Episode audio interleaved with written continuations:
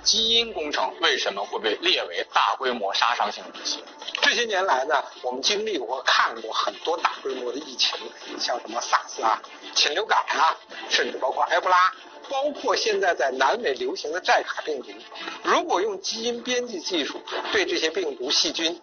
加以改造的话，那么就可以生产出传播性更广而且致命性更强的超级病毒和超细菌。那么这样的超级病毒和超级细菌，它的杀伤能力那真是可以和原子弹、氢弹，可以和化学武器相媲美。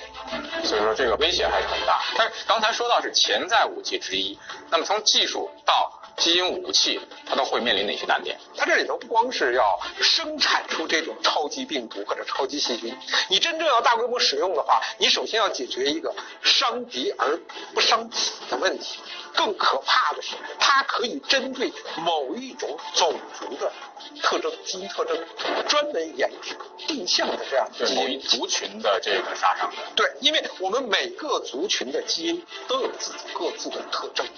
当然，最可怕的是这种技术流到了